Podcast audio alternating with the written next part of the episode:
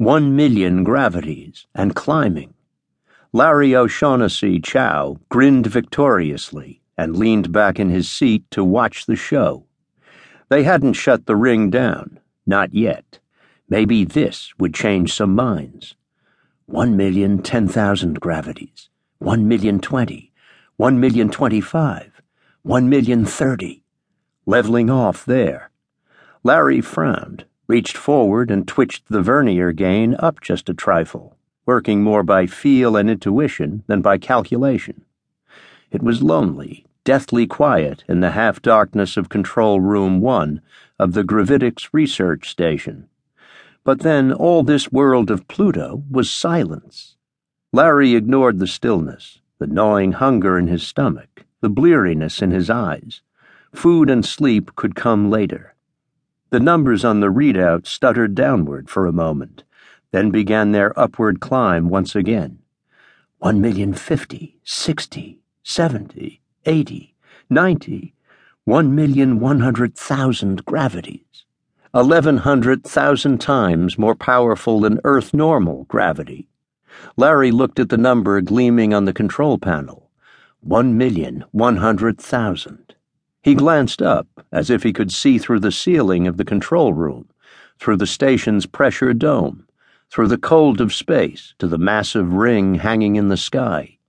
The ring was where the action was, not here in this control room. He was merely poking at switches and dials. It was out there, on the ring orbiting Pluto's moon Charon, thousands of kilometers overhead, that the work was being done. A feeling of triumph washed over him. He had used that ring and done this. Granted, he was working in a volume only a few microns across, and the thing wasn't stable, but what the hell? Generating a field this powerful put the whole team back on track.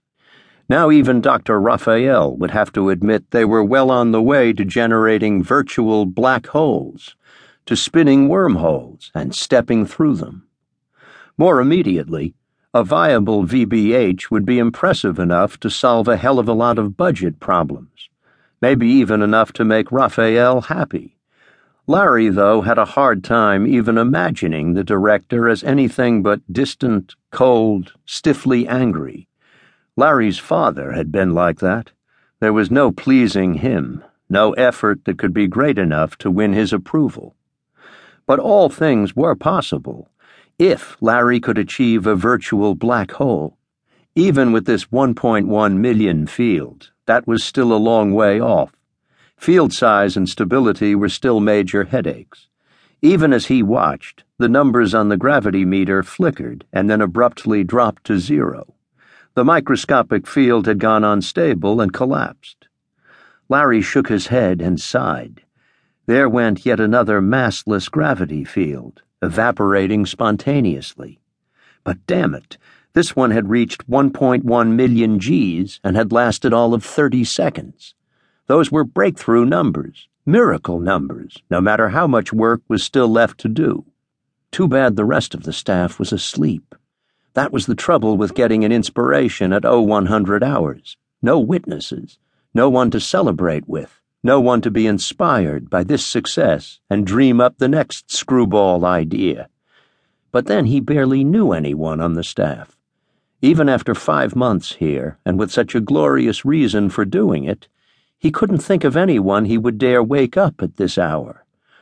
Lonely place to be, low man on the totem pole. Never mind, tomorrow would be time enough, and maybe this little run would earn him enough attention so he could get to know some people. Larry stood up, stretched, and made sure all the logging instruments had recorded the figures and the procedures. He ordered the computer system to prep a hard copy report for the next day's science staff meeting and then powered the system down. The observer felt something brief, far off, tantalizing, weak, fleeting, but unquestionably the feeling was there. For the first time in uncounted years, it felt the touch it had awaited. The observer did not sense with vision, and the energy was not light, but the observer's sensations were analogous to vision. It had been in standby, in watchkeeping mode for a long time.